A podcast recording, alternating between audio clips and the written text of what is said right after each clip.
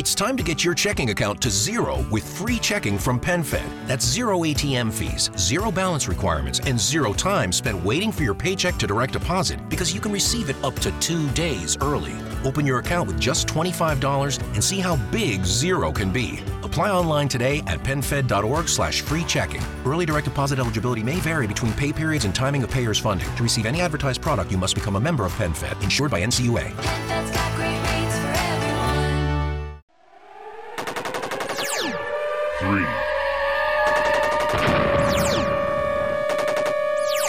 Two. One.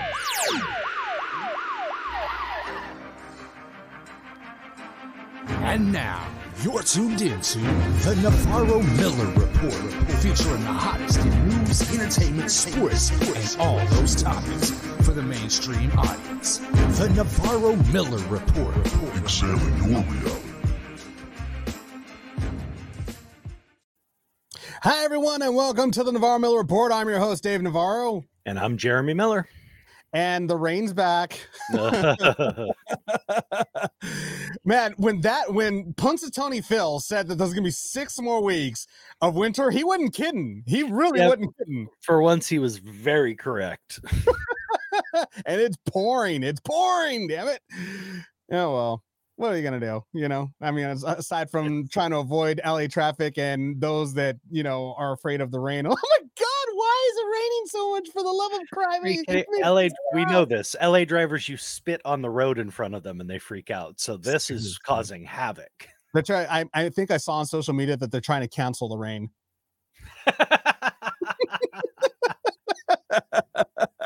you know, the woke mob is trying to cancel the rain. They're like, okay, we've had enough. The rain is improper. It's not inclusive. Uh, I think we need to cancel the rain I, now. I think it's pretty inclusive. It's screwing with everybody. equally. oh man. Well, welcome to the stream, everybody. Wanted to welcome everybody. JC, we see you. Thanks for joining us on the stream. Uh Candido, nice to meet you. Nice to have you on here.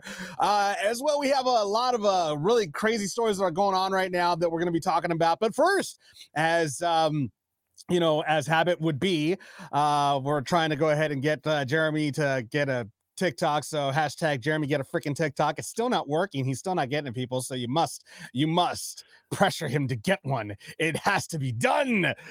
He's smiling over there because he knows he's not. It's not going to happen. it's not gonna. I, I'm stubborn. I'm sorry. It ain't gonna happen. I've told full you. so. headed to the be- with the best of them but i'm still gonna i'm still gonna go ahead and you know s- you know make him watch these uh blind reacts this one in particular you've heard of close calls well this one i would have to call it a no call check it out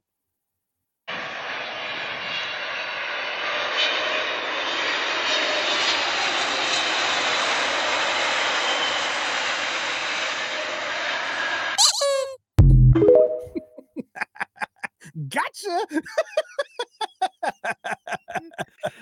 That's pretty good. Nice shot angle too. It, it looked very believable. yeah when i saw it the first time i was like oh my god oh my god oh my i hate you all Uh, it's- that's a great shot angle. I actually, um, uh, one of my the men my mom was dating when I was younger, uh, actually was majorly into those, you know, gas engine powered model planes that they hand built and everything else. And I'll tell you, when you see those guys flying them around the park or in the areas they are, if you're a ways away, you cannot tell that that's a little model.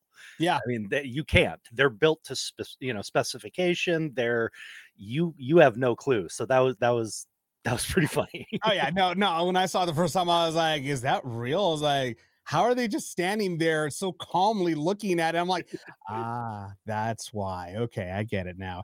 Uh, this next clip that I got for you, it has to do with uh, a conversation that it was overheard by this young lady right here. So check out what she heard. So I was lining up to get coffee today, and there was two men in front of me, and they were talking about their wives. And the first man was describing his wife as an angel, and the second man's response was, "Aren't you lucky? Mine's is still alive."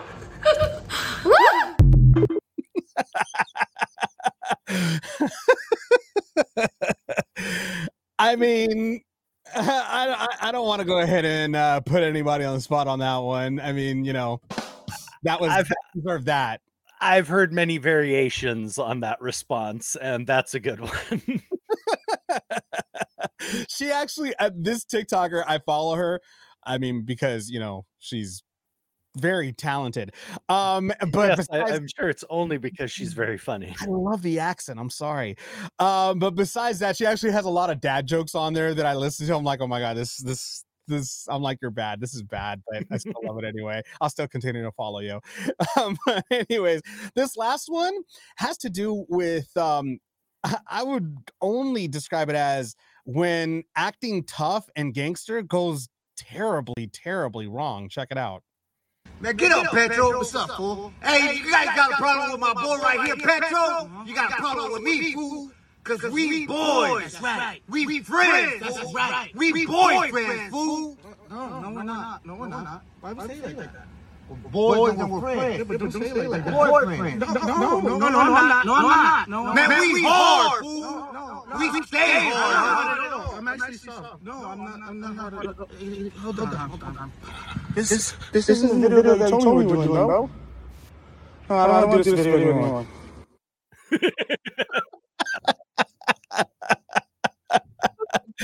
Oh, okay. He's your boy. He's your friend. He's your boyfriend. I mean, you know, and they stay hard. I mean, except for him, he wasn't hard at all. He's like, no, I'm not hard at all. Not even a little bit. No. no, I'm soft. I'm soft. I'm not. oh, that's a great reaction. oh my god, you gotta love these TikTokers. I swear to God. Some of the stuff. Hey, I love. I love the creativity. No, my my the, the reaction I love the most is that as soon as he said we're boyfriends, he went from his bandana all the way down. I was like, wait a minute, what? He's like, uh, no, that that's not what we are. he flipped so quick on that one. oh my god, what a way I to was. I was. Friday. I wasn't sure which direction that whole thing was going. Either way would have been hysterical. oh my god what a way to start our friday hopefully everybody's having a great friday uh we're doing the best we can over here trying to make sure that uh we make you laugh going into the weekend and we got some crazy stories to talk about uh for you to start off your weekend start starting off with there's a rumor uh on social media right now having to do with a zombie virus that uh i guess scientists have discovered now we're here to go ahead and clear up what that actually means. So it's been on CNN. TikTokers have been like, "Oh my god, it's the end of the world."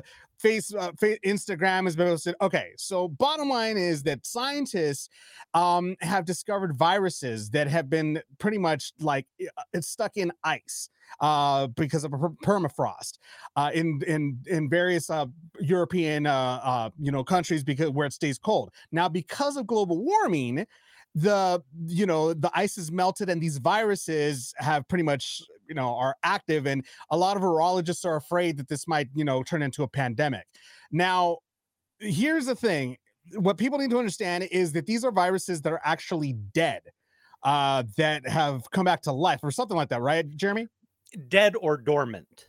Um, you know, basically put into hibernation.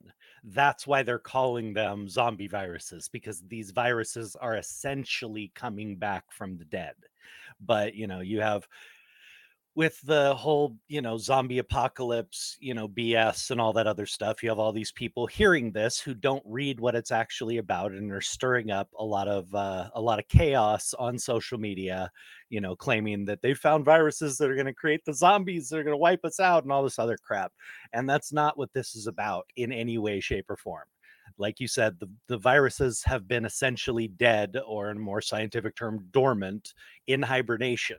And now that they're beginning to thaw, they can actually come alive and be um, virulent and infectious again. And this has been talked about for many, many years by a lot of the people who've been talking about climate change. Is this is one of the big worries because areas that were highly populated, um, that have kept permafrost or some certain amount of ice. I mean, they've already discovered things like this in the cavemen and the other people that they've discovered in glaciers and things like that. Now, thankfully, whatever they had stayed dormant, but we don't know as this changes, as as the Earth heats, as we start losing all of this ice, we start losing the ice packs, we start losing, you know, the permafrost and all those other things. There is stuff that is alive, or at least can become alive in there, and it's an issue um, you know, it could infect entire areas that are near it just as it melts. So, um, it's something we're going to have to keep an eye on. But folks, please don't click on the clickbait. Don't lose your minds. It has nothing to do with zombies. I mean, you know, it, it just it's funny because I- even I was I was kind of like I was a little bit like what? You know I was like I heard I saw this on social media and I was like no. I was like that no way. I was like really? Are we getting to that point? Then I did my research as a good journalist should and I actually read the articles and I read what actually is and it's like this is not I'm like you people are dumb like why are you going to go ahead and uh, put that as your as your caption or as your headline oh zombie virus and zombie come on you know all you're doing is creating hysteria and you're creating more conspiracy theorists you're creating more people that are going to come out and be like oh the government is hiding this and they're going to inject us all and come on you know this is how crap like this gets started to begin with It definitely lays the groundwork. So, you know, let's let's not jump on this, folks. That would be great. That would be fantastic. but the good thing is that at, the- at the very least, these scientists are start, trying to stay on top of it. They're mm-hmm. trying to make sure they contain it because, you know, it, it is it is a danger. It still does pose a potential danger. They don't know how serious the danger could be. Scientists, that's the reason why they're they're taking these samples to study them and see mm-hmm. just how dangerous these viruses can actually be towards the population. Well, and that's one of the things as well. These areas of high ice pack and permafrost and all those types of things are not highly populated anymore. So, again, the chances of this turning into now, given all of that as it melts, gets into the ground, gets into the groundwater, can travel, that's where the problems come in. So, yes, it's a really good thing these scientists are trying to stay on top of it, trying to see what level of danger this might um, rise to. So as long as they're staying on top of it and ahead of it, you know, maybe we got a chance to avoid something truly nasty. Exactly. It's not like they created it in a lab and that uh, it's a uh, virus that they're gonna Don't go give ahead and give people ideas. right. People will go Somebody's somebody's gonna cut that, just that, and say that's what you said. what was that we were talking about the other day? That I'm gonna go ahead and like start a conspiracy theory about the rain, you know, dropping on all. I swear people could go like really gullible. They pretty much like jump on any conspiracy theory and they grab a hold of it and they don't let go of it. They're like, oh my god, you know, we we heard fr- from experts. What experts? Who are you hearing this from? Another conspiracy theorist? Come on. Uh, Derek had a good response to this. Basically, Derek said, Shit, I already sold my house and built a bunker in the woods. hey, keep it going. I'll be coming over to your place if this gets worse. oh my god what oh i swear this is yeah so we're that's why we're here to clarify what everybody is reading like incorrectly so there's that in other uh weird and offlandish news florida man he's at it again what's going on jeremy Florida man is back, and this is uh this is a good one. This is um it doesn't sound like much at first, okay? A Florida father ended up in jail after police say he shot at a man who fell asleep naked next to his teenage daughter. just Now, fell asleep Yes. Now, this is the backstory. The homeowner and his roommates who share who rent out the other room from him, Mhm. a man and a woman, partied all night and got heavily drunk. The father and these people got trashed. The roommate woke up in the middle of the night, had to pee, and drunkenly went into the wrong room and crawled in bed. He crawled there was a woman in bed he has a woman in bed in his room he just crawled into bed passed out. The poor teenage girl woke up to a naked man in her bed. She got up went to her father and told him what was going on the naked man was then woken by his partner screaming at him you drunk asshole you're in the wrong bed you're in the wrong room you're not in your room. So they got up ran into their room and the father came with a gun pounding on the door yelling i'm going to kill you and unleashed four shots through the door. Oh my God. so god. he is being charged with um assault with an aggravated murder? assault with a de- aggravated assault two counts of aggravated assault with a deadly weapon and shooting into an occupied dwelling. Now, here's the thing I know a lot of us, a lot of us with kids, a lot of us who have daughters. When you hear that first line and you hear naked man in bed with teenage woman, you're thinking, I'd have shot him too. But I'm sorry, this is on the dad. You were okay with letting these people and helping these people get hammered, blind, drunk in the house with your teenage daughter. That's on you, buddy. Okay. This whole, I mean, this, uh, I, I, she didn't say this guy did something to me. This guy, she literally just said, Why is he naked? Sleep, why is he sleeping in my bed naked? And the father I'm surprised CPS. I'm surprised CPS isn't going to get involved in this.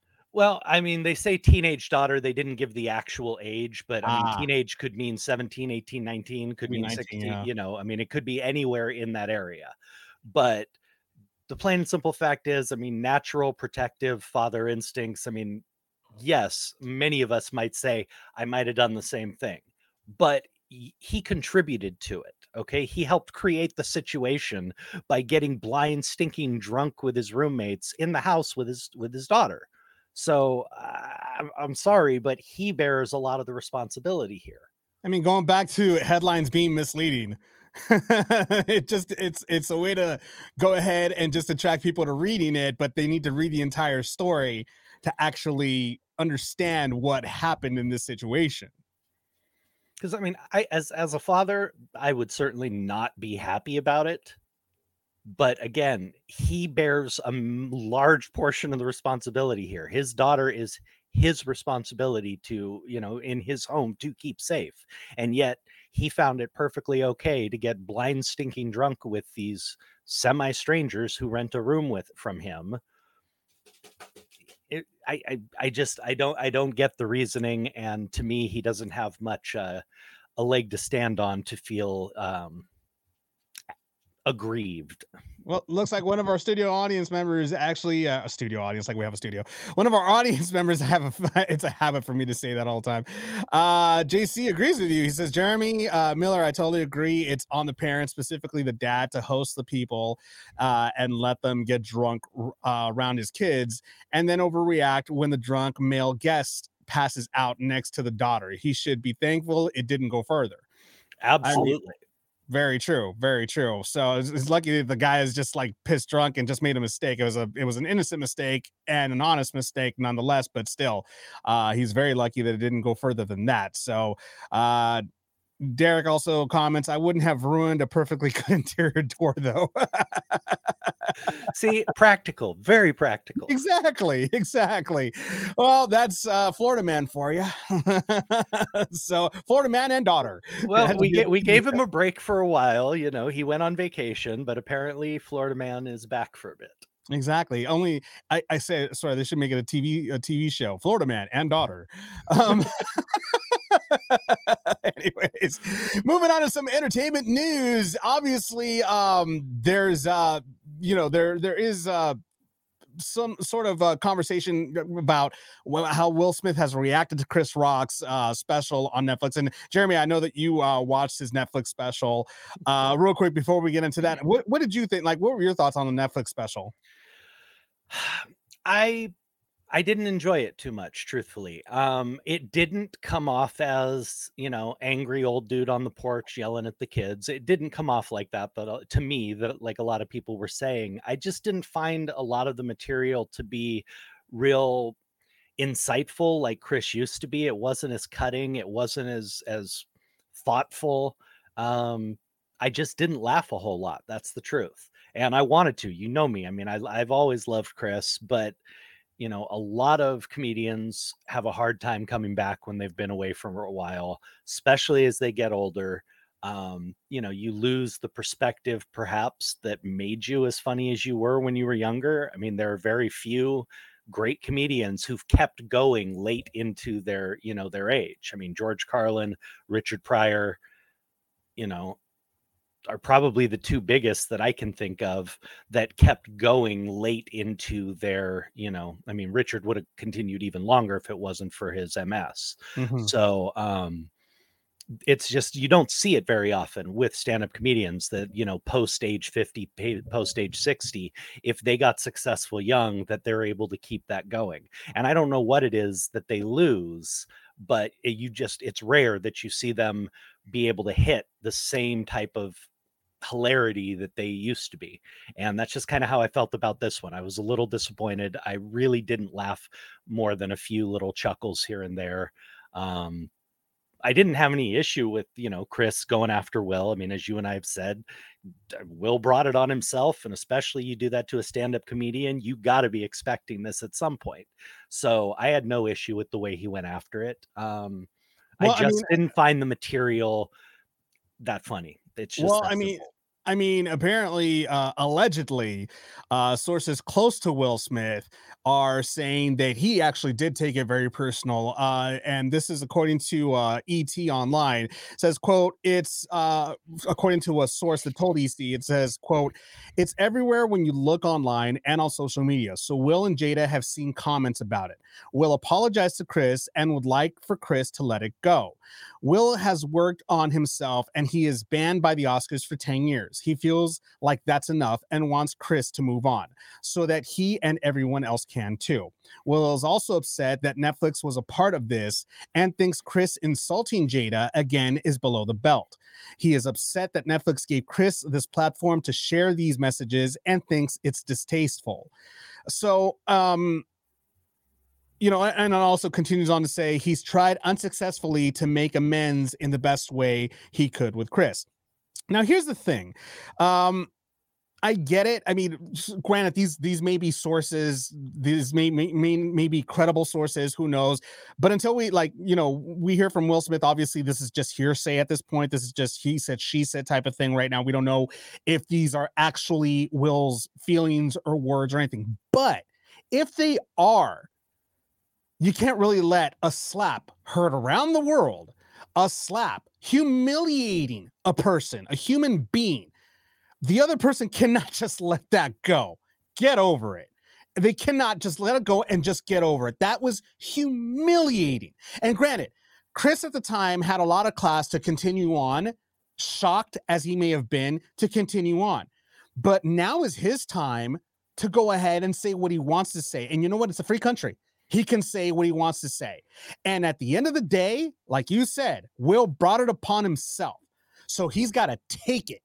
Because if he was man enough to stand up, walk up to Chris and slap him in the face, then he's man enough to take the backlash from Chris to Will Smith. I, you know, I agree. If this is what you know Will has said and how he feels, um, I mean, if this is really what he has said and how he feels, then yeah, I feel he's off base. I mean, it's obvious Chris has no interest in being friends with him. He has no interest in making up with him. I mean, Tony Rock, Chris's brother, who was closer to Will than any of the rest of the Rock family, has said that he has no interest in reconciling, that this did more damage to their relationship that can never be repaired. Now, I understand that. I mean, you can, I'm all about forgiveness and second chances and all that kind of stuff. But some people, when people cross a line that you can't get past, you can forgive, but it doesn't mean you want that person in your life or be a part of your life. I mean, that's just flat out. And my issue with this is none of these people are saying will said this all they're saying is you know will feels this way will feels that way. Well if will didn't say that they don't know that. People around celebrities like to run to the media and give their impression of what's going on. But unless will actually spoke those words to them then it's just their opinion.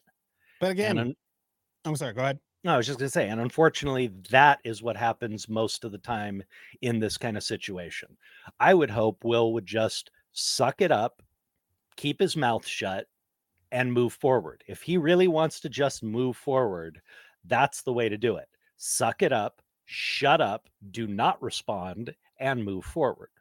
and and in reference to that if in fact will feels that chris should move on then guess what will you should move on from what chris is saying too Exactly. practice what you preach my friend because that's just the way it's going to go. You need And to let it roll off your back.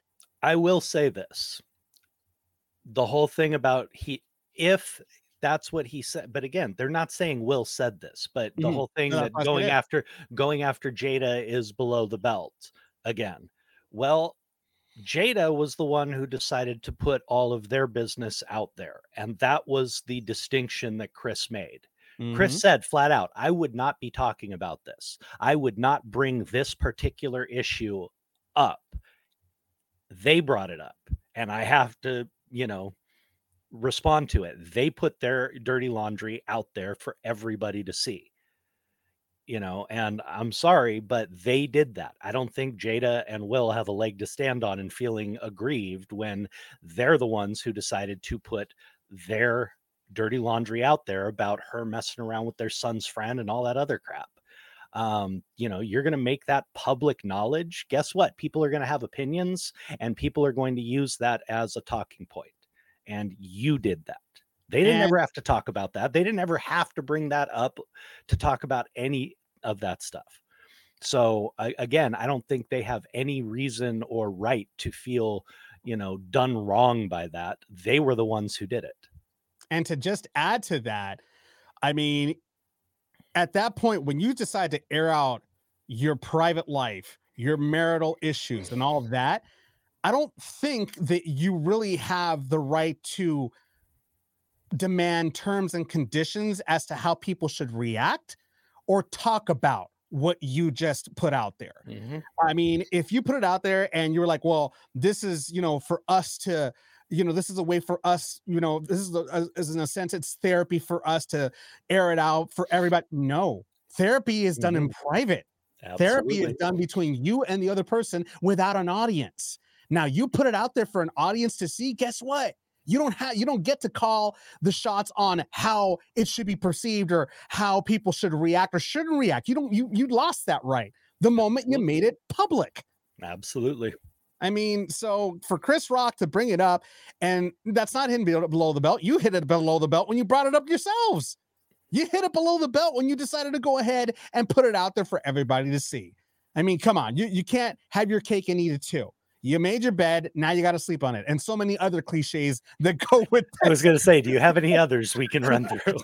I mean, that go with this particular situation. So there, that's my take on that. I mean, and again, I mean, I personally would like to hear Will's personal response to this, but hopefully he will do exactly what you just said and exactly what he preaches and just let it go. Move on. I mean, in time, this will be obviously this is etched in history books, and in time it'll go away. But for right now, it's still a hot topic. And guess what? You got to deal with it. I mean, it's been a year over, but you know, you still got to deal with it. You know, it is what it is. In other, in well, well, actually, before we move on, I want to hear, I want to see what our audience has to. Uh, JC actually has something to say here. Uh, he says, uh, for Will Smith, this is a perfect example of don't do the crime if you can't do the time. There's another one. I missed that cliche too. um, I love our listeners. You guys keep us on our toes. right? Because he did what he did, and now he is paying for it. At least Rock didn't press charges for which Smith should be grateful. It's just jokes and remarks versus fines and jail time. Yeah. I agree with that as well. So, I mean, and and on that topic, you and I have talked about it. I mean, given it may have been that he felt more comfortable doing it to Chris, knowing he was much bigger than him, probably a much better fighter, all of that. But had Will done this to the wrong person, Will ends up getting beaten through the floor by somebody or very well shot. I mean, if I mean if he went after the wrong person, you know, rapper who's not, you know, a show, who's real, um, this could have ended in a lot of really horrific ways for him. So uh, again, you're getting you're getting ragged on and you're getting embarrassed by a comedian. What did you expect? And Jimmy Kimmel actually, he's hosting uh, the Oscars this year. He actually said, he's like, I wish somebody comes up to me and slaps me, see what happens. Just see what happens if you try that with me. he actually mentioned something like that, you know, in an interview. So, uh, you know, we'll, we'll, I mean, it is what it is. Will, get over it. Jada, get over it. Everybody, the Smith family, get over it. You know, I mean, that's just uh, that's the only. Got to move forward now. Got to Gotta move, forward. forward. And we're moving forward as well. In other entertainment news, Jenna Ortega is in talks to possibly star in the new Beetlejuice 2 movie, which is said to more than likely be directed by Tim Burton himself. So Tim Burton might come back to direct it, which would be pretty cool. Uh, and she is in talks to set to possibly play Winona Ryder's character Lydia in the movie to play her daughter in uh, Beetlejuice 2, which I think that's actually a really good cast right there. Because Jenna kind of looks like she could be related to Lydia uh, in Beetlejuice 2. So I'm kind of curious to see uh, where they would go with that. I, personally, I, I'm hoping that they bring back obviously uh, Michael Keaton as Beetlejuice because you know we talked about this. There's no one else that could play that part better than Michael Keaton. It's well, not to rag on Will Smith, but it's kind of like replacing Robin Williams as the genie. It makes no Yeah. sense. Um, you can't replace somebody who literally created the greatest performance for that role. Um, if Tim Burton's involved, I'm really excited to see this. Just from sheer nostalgia point, if Tim Burton's directing, I absolutely have to see it. Even if Michael doesn't end up being a part of it, I would probably see it just from nostalgia. I mean, Beetlejuice was one of my favorite films as a kid. I still remember seeing it in the theaters. I remember going multiple times to see it in the theaters.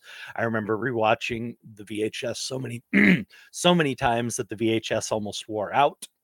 so I would definitely um I would definitely want to see it. And I think Jenna Ortega um I mean, it all depends on what they do with the character, but she does have a look that could easily kind of favor Lydia in that, um, you know, Winona's character.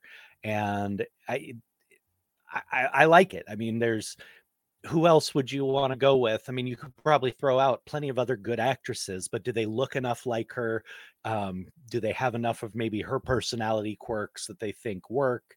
Uh, we don't know anything yet for storyline, for what direction they're going, or who else is going to be involved. But uh, I really, it's good news that at least Tim is thinking about coming back Oh, for yeah. this, um, that they're at least talking to him for it, because again, it's his creation, and who could do a sequel better? And not only that, but I mean, Tim Burton is the one that's dir- that directed Wednesday on Netflix as well. Mhm. So I mean, if he's like, more than likely, he's probably saying, "I'll come and direct, but I'm bringing, I'm gonna go ahead and cast this girl in this in this role because she's perfect for it. Like she's no, like she's perfect for the part." And I'd have to agree with that. I mean, she did an incredible job playing Wednesday Addams. I mean, she's she's hot right now in the industry. I mean, she just Scream just came out, which did well at the box office right now. It's getting pretty good reviews.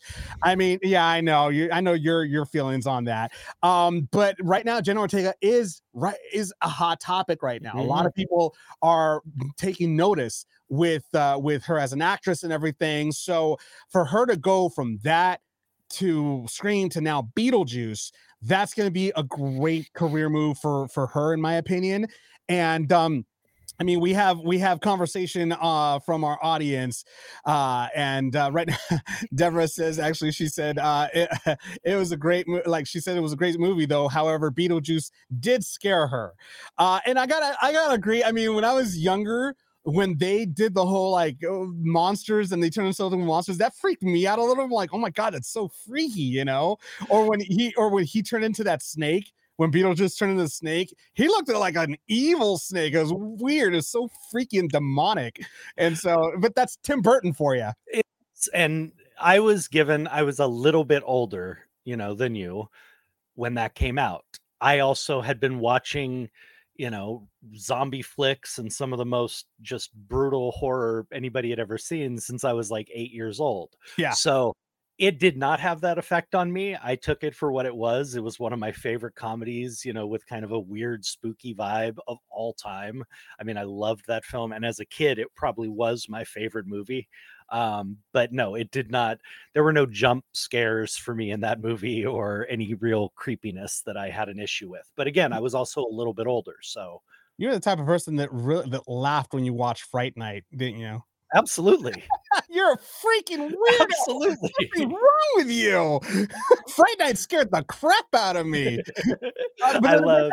but again, you you're you're older than I am, so yeah, it's the age difference. You know, there's It, like it does make a difference. It does, does make, make a a difference. I mean, I seeing Return of the Living Dead at nine years old was probably the one that scared me the most, and the reason was that one of our um one of the crew members on our show who Mm-hmm. was a stand-in actually starred in Return of the Living Dead. He was one of the punk rock group. He was the one with the mohawk who gets his brain eaten.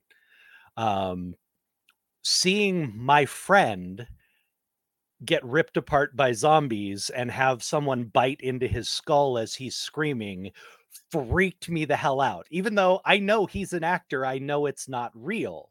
I know I'm going to go on set in 2 days and he's going to be there. He's not dead. But it it messed with my mind seeing It that. still messed you up a little bit. Yeah. Oh, it did. And then he was he was no help because he would call the house and you know brains like you assholes. Click. that is so messed up. That's awesome. I like this guy. Um, anyways, well, I mean, it's it's almost like uh, my mom. She actually told me that the one horror film that because she loves scary movies. My mom uh, like just loves scary movies, but the one movie that ruined her for all other horror movies from future days to come was The Exorcist. That was the one movie that destroyed scary. Like she could not like she was freaked out by The Exorcist. I a lot of Catholics, especially devout Catholics, I never saw it. ended up messed Mm-mm. up from that film. And I'll tell you right now, it is even today. If you're not good with horror, that film will mess you up. Yeah, I'm good with that. I'm good with that. I'm- it's you still know, it's still one of my favorites but there is that i've always said people who have and were re- uh, raised in a more religious upbringing uh, be it catholic or any other you know denomination when they're raised with demons and things like that being more than just on the screen being something that's tangible and real to them they tend to find that type of horror more frightening now i was raised mostly Mormon. We don't get into a lot of that stuff. I didn't have that same sort of built in fear. The movies that got me more often than not were the real life horror movies, the movies about serial killers and things like that. Because again, I lived through the Night Stalker serial killer. Mhm. He murdered a 90 year old woman, raped and murdered a 90 year old woman, not three blocks from my house. So those are the movies that mess with me and still to this day as an adult will give me the chills and give me the creeps are ones that are horror films based on something that we really see every day in our daily lives um, those are the ones that mess me up. But again like joni who was raised with a very religious upbringing you get into the demons and the exorcisms and any of that kind of those are the ones that just terrify her because well, I mean, the other reason too is because it was based on a true story. Uh, because I guess the author lived next door to everything that happened, and I guess they recorded. I don't know, but that scares the hell out of me. Well, I there's, mean, there's a new one out. There's a new one out called um, "The Pope's Exorcist" with Gerard Butler. Yeah, with Yeah, Gerard Butler. That is that fascinates me. it. It looks absolutely terrifying. Oh yeah, I mean, it really does. It it looks. I mean, I I think I might have found a film that can really freak me. I haven't seen one that that has freaked me out in a long time, but I got to tell you, I saw the previews for that, and I just had chills running up and down my spine. I saw it too. I was like, this looks interesting. Actually, I'm not gonna lie, it actually looks pretty interesting when I saw the previews for it. And yeah, I mean, but I mean, we got uh, looks like uh this conversation we're having right now on the stream right now. Uh JC's actually you brought up your age, Jeremy, and JC actually has a question for you. He says, uh, Jeremy Miller, you talk about age. You are a year older than me, and you look like you quit aging in your late 20s. Love to learn your secret. really? Really, JC? To me, Thank look you, like 100. JC. I You look like about appreciate 100 that. or so. So Uh, yeah, yeah, we don't listen to you. Thank you. JC. What is your secret? Honestly, I have no clue because I I did not stay out of the sun. I did not do any of the things that you're supposed to do. I mean, I was I was a beach baby growing up who barely wore. I mean, my mother always put sunscreen on me, but I, I always had kind of an olive skin, so I never really burned. I didn't put a lot of sunscreen on. I was always out in the sun. I was always out playing sports. I have no clue. I drink a lot of water. That's about the only guess I have is that I've always been a water drinker. Other than that, I don't have a clue because I have abused my body. I ought to look like the crypt keeper by now. You shut up. Come on, you can't say that and not expecting to say anything. What? Why? Why? You're so close. I was like, oh, mm, mm, mm, mm. Ah, God, you know me too well. Uh, Deborah also has uh, a comment actually about a scary movie. She said she cried in House on Haunted Hill. That one, I saw that one. It wasn't so bad for me. I actually was okay with that one. It- again, it's one of those things where I'm more afraid, like you, I'm more afraid of movies that can actually be real. Like it actually can happen. Uh, you know, and as, as a Catholic, you know, I mean, especially with that new movie about the Pope, uh, you know, that whole thing, that Ooh. is scary. Quick uh quick correction too. It's not Gerard Butler, it's Russell Crowe. Russell Crowe, you're right about that. So I always get those two mixed up all the time too, because they look very Well, especially, similar. especially when they grow out their beards and stuff, they do have a lot of similarities. Yes, I mean, I gotta tell you, I I saw the previews for it. I, I'm actually intrigued. I'm very intrigued. Although I'm probably gonna be scared shitless when I watch the damn thing. I'm probably like, never mind. I want to get out of here. Sorry, I was I'm- intrigued. I'm taking you to see it in the theater. I Yes. hate you. Oh my god. Uh Deborah's actually uh th- well, thank you very much, Deborah. I appreciate that. She said uh you both still look young and great. oh, Well, Deborah, you. you don't have to lie to him. I'm hurt. I'm hurt. I say nothing but nice things to you. Anyways, uh oh my god. And then Derek is actually uh he's also saying uh the movie that scared me the most was Hush. Hush, sweet Charlotte, when the head rolled down the steps. Yeah, that would scare the That's hell out of me. scene. I, I remember that scene. That's a good one too. Oh my god. Yeah, I mean, it, scary movies are a wonderful way to just get, escape, but at the same time, it's one of those things where I'm just like, yeah, if it's real or if it has a potential to actually happen in real life, no thanks, I'm good. So, but Jenna Ortega, she's probably going to be in the new Beetlejuice. I'm actually looking forward to that, and uh, we'll see what happens. Because I mean, we'll see, if Tim Burton's directing it, Michael Keaton comes back, Winona Ryder comes back. Yeah, there could be a lot Ortega? of lot of potential there. A lot of potential if they can get everybody back on board.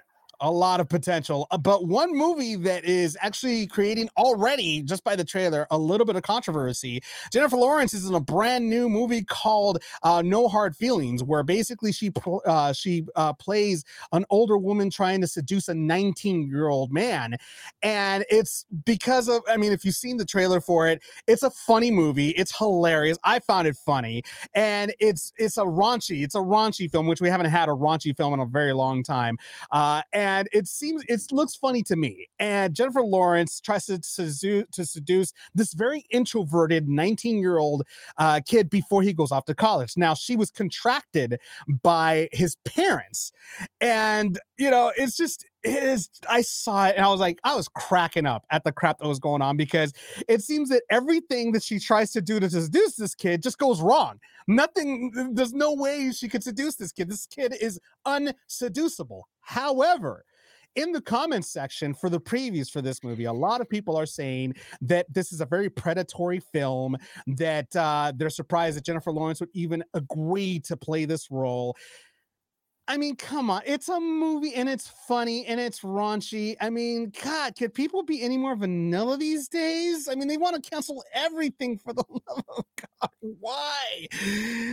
Jeremy, can you help me out on this, or are you gonna go against the grain here? I, I'm I'm not totally opposed to what you're saying. I see where a lot of people would find it funny and it's just a dumb raunchy film and you know people need to get over it a little bit.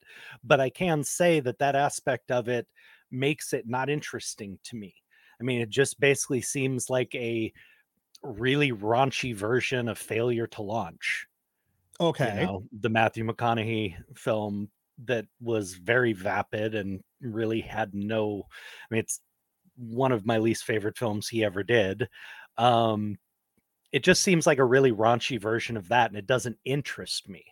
Um because of that aspect. I mean, what, what, what, why do I want to watch a, you know, a woman trying to chase down a kid who does obviously doesn't want it? Um, it, I don't find the scenario interesting. I don't have the, oh my God, it's so horrible. And da. I just, I don't find the storyline interesting. Um, it doesn't appeal to me. I mean, for me, it, the only reason why it appeals to me is one, is Jennifer Lawrence because she's hot.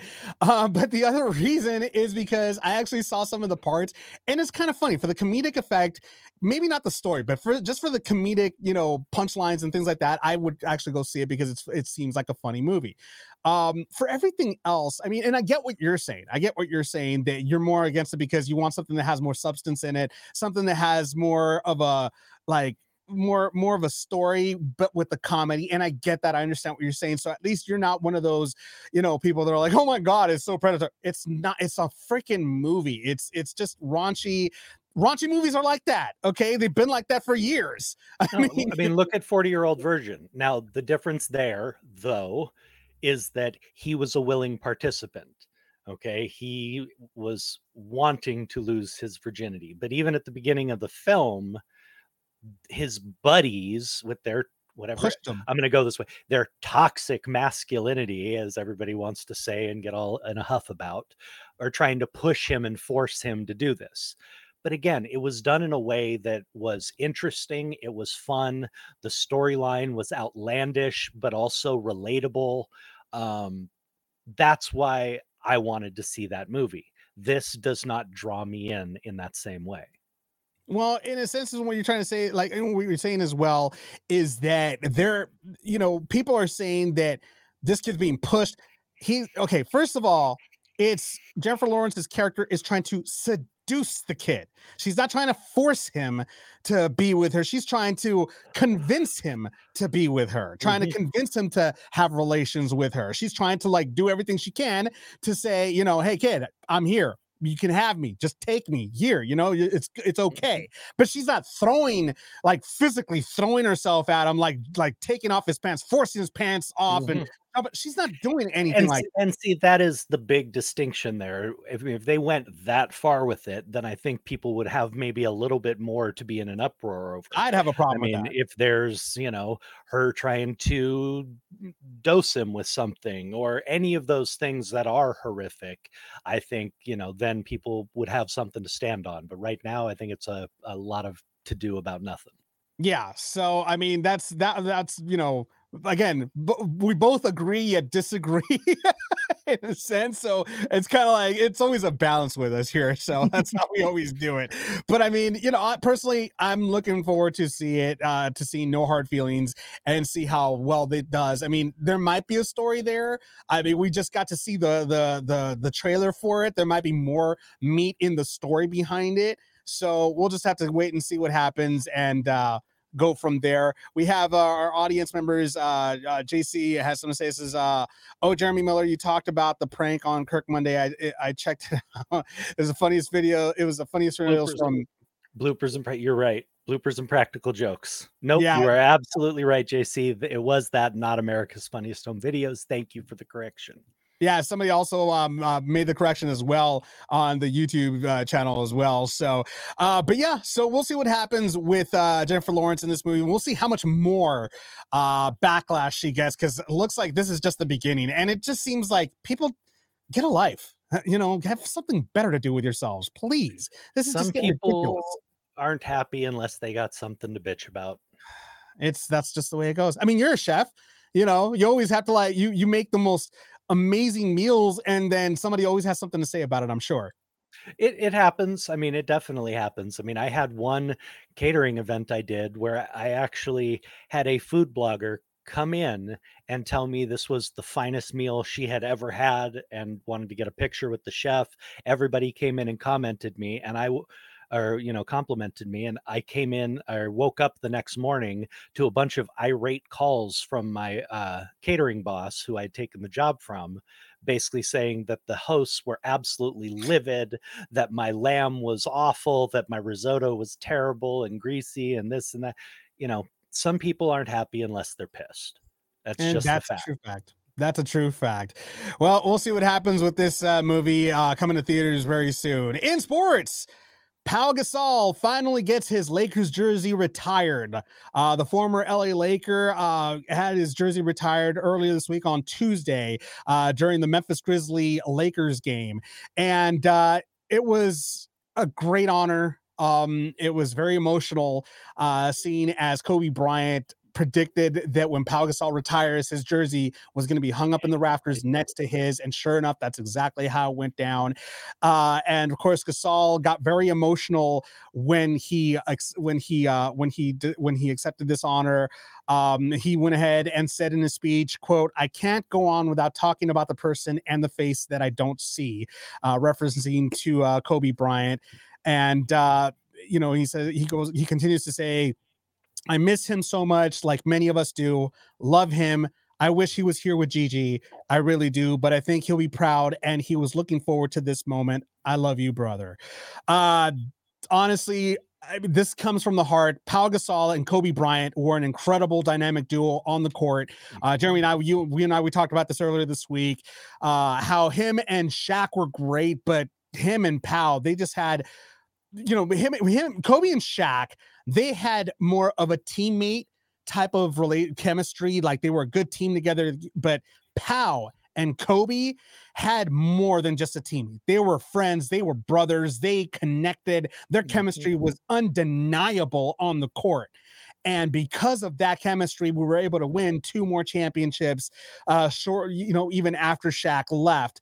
And this is something that, you know, I mean, they they had this one moment. This, I, I remember this video. I saw this video where they were talking about strategy in the locker rooms and how uh, Kobe was telling him, if you do this, if you go this, you go there, man, we'll be unstoppable. Sure enough, they they they flip over to another to a scene where Pau kind of like does a head movement, and Kobe immediately it, they were in sync. They knew ex- he knew exactly what he was talking about, and boom, basket, no problem. That it was their relationship. That was their friendship. That was their dynamic, and well deserved for Pau Gasol to have his number retired right next to Kobe Bryant's number in the rafters at the the cryptocurrency arena. Powell was an incredible player. You know, he was a very, very valuable Laker. And as Kobe had said many times, the two most important players, you know, in his life had been Shaq and Powell. Now, him and Shaq had both acknowledged in the later years that they both were too immature and too headstrong and too alpha male to make it work in the way they should have and the way they really could have. If you watch those early years, they had a chemistry that was right up there with just about everybody else. I mean, they knew right where the other was going to be, right where the other was going to, you know, what the other was going to do, where they were going to throw the ball. But unfortunately, when you have two very, very big egos and two very huge talents, that clashes. Now, Powell was never an ego player, and Powell was never a number one superstar. Now, while he was an incredible, incredible player, he was never the guy that was going to carry the team. And he knew that, and he was good at playing the number two role. He was. That's not a put down. He knew his place with Kobe. And that was a big problem that him and Shaq had was they both wanted to be number one. They both demanded to be number one. Very true. Pau never had that mindset. And that's, you know, something I always respected him for. He knew where he was in the pecking order and he made the most of what he was going to do and where he was. I think that naturally made for an easier time with Kobe. He was just happy to be there. He was just happy to like be a part of a great team. Well, and he made it a great team. I mean, he was that missing piece for a while. I mean, he really added so much. Um, I mean, I loved Pau Gasol as a player. I'm not trying to Mhm. take anything away from him. I loved Pau. Um, but again, he didn't mind playing second fiddle. You know, or at least he never expressed that that was an issue for him. True. And again, he was never treated like that by Kobe. you Never. know. Kobe gave him his props and, you know, absolutely adored the guy. But I think it's easier for two great athletes to get along when one of them doesn't mind being Robin to your Batman. You know what I mean? I think that was one of the one of the uh greatest qualities that Kobe Bryant had that he gave credit where credit was due and he always he always gave props to his teammates. He knew that without his team, he like he can't do a one man show. I mean, he could. I mean, there was times that people were like, just you know, I mean, Kobe's just by himself, but in reality, Kobe wasn't by himself. He had a team. Mhm. And granted, they always were always talking about, oh, pass it to Kobe, pass it to Kobe.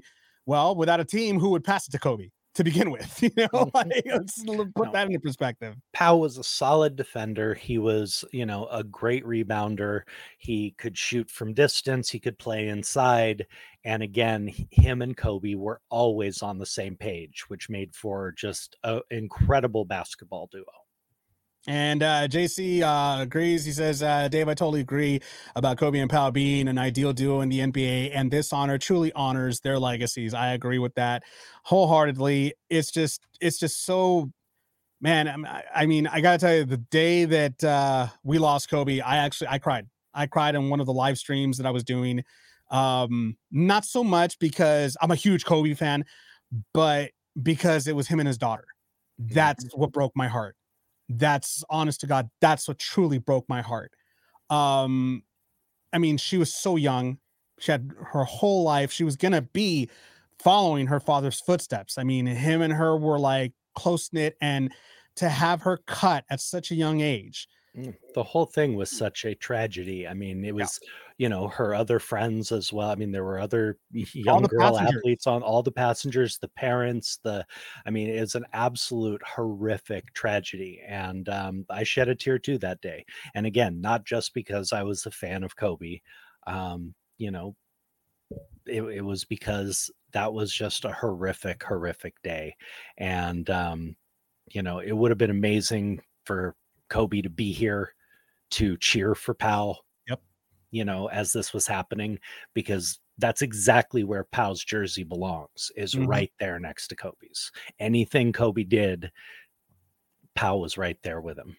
True words, true words. So, and congratulations to Pau Gasol. Very well deserved, an incredible career. He has left behind an incredible legacy. So, congratulations to Pau Gasol for the Lakers retiring his jersey.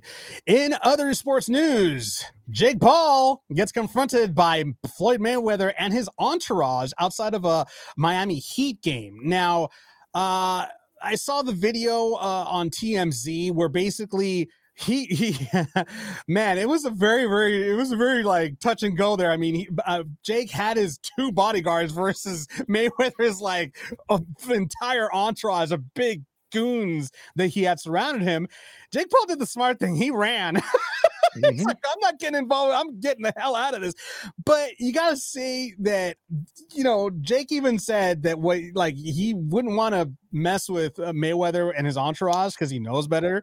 Um, but in this particular case, I mean, Mayweather was th- this is kind of scummy to do. I mean, you want to go ahead and go after this guy one on one, that's one thing, but you want to jump him with uh, his entire entourage. That's a dude. Be a man and like you're freaking, you're a heavyweight, you know, former heavyweight champion. You know, you got a credible record. Why don't you just go after him and just, you know, beat, you know, beat him up, you know, one on one? You don't need an entourage to go ahead and jump the guy. Granted, don't get me wrong, he's got a big mouth. Does he have it coming? Sure, why not? But if you're as good as you say you are, then go after him yourself. Don't have, you know, your your uh your entourage intimidate and do all this. I mean, Jake Paul went ahead and he actually said in, in a in a he posted on social media. He said, "So I'm leaving the Miami Heat game, and Floyd Mayweather and 50 dudes pull up out of nowhere, out of like some side alley, waiting for me outside the stadium, and they're like, "So what's up? What's all that talk now?" Uh, so I mean, at this point, you know, it's a you know, he continued on to say, "I'm like, first of all." What what did I say to you, Floyd? I just took your hat and you're still mad about it. Come on, bro. And the 50 dudes literally start surrounding me to jump me. And I'm out that bitch. Okay. That's what that's what uh, Jake Paul said. Now, here's the thing, Jake. You had to know that this was coming eventually. You've been disrespecting Mayweather. You've been disrespecting his entire crew. You talk a lot of smack, and you were this was bound to happen. Am I against him getting jumped by a bunch of dudes? Yes. It should have been a one-on-one thing outside the parking lot. You know, it's like, you want to face me like a man? Let's do this one on one. Let's go. Let's see how badass you are, how much shit you really want to talk. Let's handle this like men. But having 50 dudes go up against one guy, that's a little shitty, in my opinion. Well, you got to understand who you're messing with here. Okay. Jake and his brother are, you know, a couple of punks who did not grow up hard and did not grow up on the streets and did not have to fight and scrap for every last thing that they got. And they decided they want to come after a Mayweather, a guy who's still connected to the streets and people who still live that life every single day. What did you think was going to happen? Plain get and that. simple. And again, I guarantee you they weren't going to jump him 50 on one. They were there to scare him exactly like they did and show that he's a little bitch. And now Jake wants to be all like brave and I'll get in the ring with Mayweather. Well, if you do, you're going to get killed. You're going to get beaten into a pulp. Mayweather is still a hell of a fighter, even though I have never liked the guy as a boxer because he's boring and he's a coward, in my opinion. He runs away from the best fighters until they're past their prime. And Yeah. his boxing matches are just him basically doing, you know, on a on a unicycle running away from the guy, just throwing a couple punches here and there. Is he quick? Is he great defensive fighter? Absolutely. I just find him boring. But he is a hell of a fighter, and he is exactly that. He's a fighter, something Jake Paul is not. I'm sorry. And he So- and we proved that when he went up against Fury. if you're going to disrespect a man who has made his living stepping in the ring with some of the most dangerous human beings on the planet, what did you think was going to happen? Do you think this is all for show just for your YouTube channel and all your other crap? You're playing games. They are not. You bring up a good point though. Do you think this is a show for your YouTube show? Is it? Could this have been some sort of like It a was work? that was one of the first things I thought about was that they're, you know, this is something to help give a little PR to whatever they they have planned or whatever they have coming up. I don't think you can discount that at all. I mean, you know, it, it's kind of like what happened between Floyd and uh, and Conor McGregor. They hyped it up so much. They hated each other. They were angry at each other, blah, blah, blah, you know, just to hype up the fight. So could this be a work? Could it be possible that maybe this was a setup and they called TMZ or they called this person out to, to make sure that they were witness that this all went down? I mean, I honestly think that's very possible. I also think it's very possible that his boys, that Mayweather's boys, were like, let's go screw with this guy.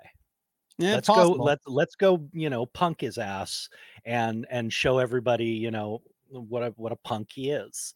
Um th- that's also very possible. But my first thought was that this is probably, you know, this is probably a work that they're uh, that they're doing something to promote whatever's going to happen between them down the line. But I truthfully, if Floyd comes in to fight, if this is a real beef and he comes in to fight, there's a good chance Jake Paul gets hurt because Yeah. Paul Paul does not have the ability to hurt Floyd. Floyd doesn't Floyd doesn't have to run. He could he could stand there and just pummel him. Well, Jake Jake Jake could get really hurt in this fight if really, we Floyd can't really is- say that. We can't really say that either because Logan went up against Mayweather and they didn't even they went the distance. again, Mayweather was screwing around. There was no beef there. It was a it was an exhibition fight. They're both getting paid a bunch of money. There was no animosity there. If this is a real beef, if he has real animosity towards him, I'm I'm sorry. eh, Floyd, even today, I, I'd be willing to bet a solid bit of money that Floyd will just wipe the floor with him. Well, I guess we'll just wait and see if this is a work or if this is real, if there's any charges pressed for, you know, for uh threats or whatever. We'll just have to wait and see because uh, there hasn't been any criminal, you know, any charges. You know, I don't know. I don't know. But we'll just have to wait and see and find out. Our final story for this evening has to do with the parade, with the parade. I'm. I'm out of this right now. With the Bears trade number one pick.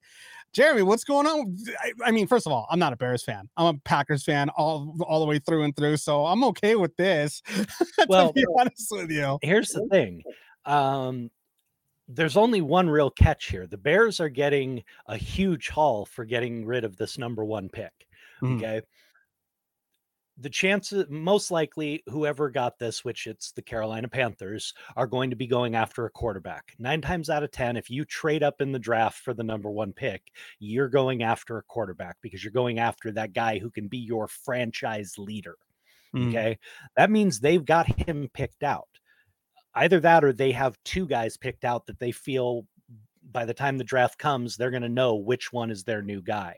The bears are comfortable with Justin Fields. They already have a very good quarterback, a very athletic quarterback, a quarterback who came, I think, 30 yards short of breaking the all time quarterback rushing record. So he's been doing all of this and putting up decent passing numbers with no receivers. So what did the Bears get in return? The Bears got DJ uh-huh. Moore, a top wide a top wide receiver to go for Justin Fields. They got the number 9 pick in this draft, the number 62 pick, which is a late round second pick. They have the number 1 pick coming from Carolina next year and their number 2 pick coming next year as or uh, in 2025. So they're walking away with four number 1 and number 2 picks and getting a number 1 receiver to go with their start their budding young quarterback. Okay? This is a good deal for the Bears if if they're confident in which quarterback they're going to go for They better be. because better I, I be. don't I don't mean them. I mean they're confident in Justin Fields. This is a bad trade in my opinion for Carolina unless they are 100% sure because all they're getting out of this is a quarterback. Now, you have CJ Stroud out of Ohio State. You have um oh my god, I'm going to blank on his name, Young out of uh, Alabama. And then there's another guy uh Levi um something that it, those are considered the top three quarterbacks, and a lot of people are debating which one should go first. A lot of people have that Levi kid rated higher than both Yeah. CJ Stroud and Young. But again, you have three potential leaders, but you gave up so much to get it. So if these guys don't pan out, Carolina's screwed. Yeah. I mean, Carolina is is absolutely boned for the next four years and the if Bears they if they don't if they do not have just the right guy. So I think this is a huge win for the Bears. They're getting a number one to go with their, you know, with their young quarterback. They're getting a huge amount of draft picks to try and fill in some other holes. Um, I hate to tell you, buddy, but uh, your your rivals came out of this looking pretty good. I'm not afraid. I'm not scared of it. I mean, I am, I am, and I'm not because at the end of the day, we're still in limbo about whether or not we're going to even have a quarterback next year. We still have no idea. I mean, so far from what I heard, the Jets went to go pay him a visit. Uh, so the Jets are definitely circling the waters around Aaron Rodgers right now. Uh, you know, and then, you know, I mean, I don't know. Right now, it's always off season. There's always a bunch of different things going on. I mean, you have Thielen that just got released, uh, you know, from uh from Minnesota. So there's just a lot of things that are going on right now. I mean, you got Derek Carr that's going, that's heading over to uh to, Saint, to the Saints. I mean, you know, I don't know. It's gonna be it's gonna be kind of crazy. So we'll see we'll see what happens. Uh, we'll see what happens during the draft. We'll see what happens during the offseason. That's for sure. And that's the news in case you haven't heard it. Thank you so much for joining us uh, on the Navarro Miller Report. We hope you have had enjoyed uh, you know, our antics, our craziness, and our stories here. Make sure you go ahead and check out uh, the replay. If you missed some of it today, make sure you check out the replay tomorrow uh, at noon. As JC just mentioned, actually in the stream, that there is a daylight savings time will be uh, starting. So I believe it's on Sunday at midnight, I think, right, or something like that. Yeah, Sunday morning at midnight or uh, one, two o'clock in the morning. I don't know. I haven't paid attention in forever because our phones just do it for us now. Yeah, So, seriously, seriously. I just don't let I just let my phone do it, and then I walk around the house with my phone and change all my analog clocks. So pretty much that's just the way it goes uh and but uh tomorrow uh at noon pacific standard time we have the the repeat of this this episode It's going to be on iheart radio on the iheart radio app spotify apple podcasts and many other streaming platforms Uh, plus, tomorrow evening around 7 p.m. Pacific Standard Time, I will be going live on TikTok once again. Uh, I was actually on live yesterday, which is a lot of fun. I enjoyed playing some music for a lot of people on there. There's my TikTok right there, as you can see it on your screen at Dave Navarro 1.0 to go ahead and join the stream. I take requests. So if you have a song that you want to play, and if I have it, I'll play it. If not, I'll look for it. I'll still play it anyway. Uh, so make sure you go ahead and join me on TikTok uh, at 7 p.m. Pacific Standard Time tomorrow evening. But other than that, you know, I'm your host, Dave Navarro, along with this guy right here. I'm Jeremy Miller. We will be sure to uh, be back here on Monday again at 7 p.m. I'm sorry, 7 p.m. That's when we end the show at 6 p.m. Pacific Standard Time. I'm off. All right, it's Friday. I haven't eaten. I'm hangry right now. Leave me alone. Oh Lord, we need to wrap this up. Have a good one, guys. Thanks so much for joining us, guys. We will see you all next time.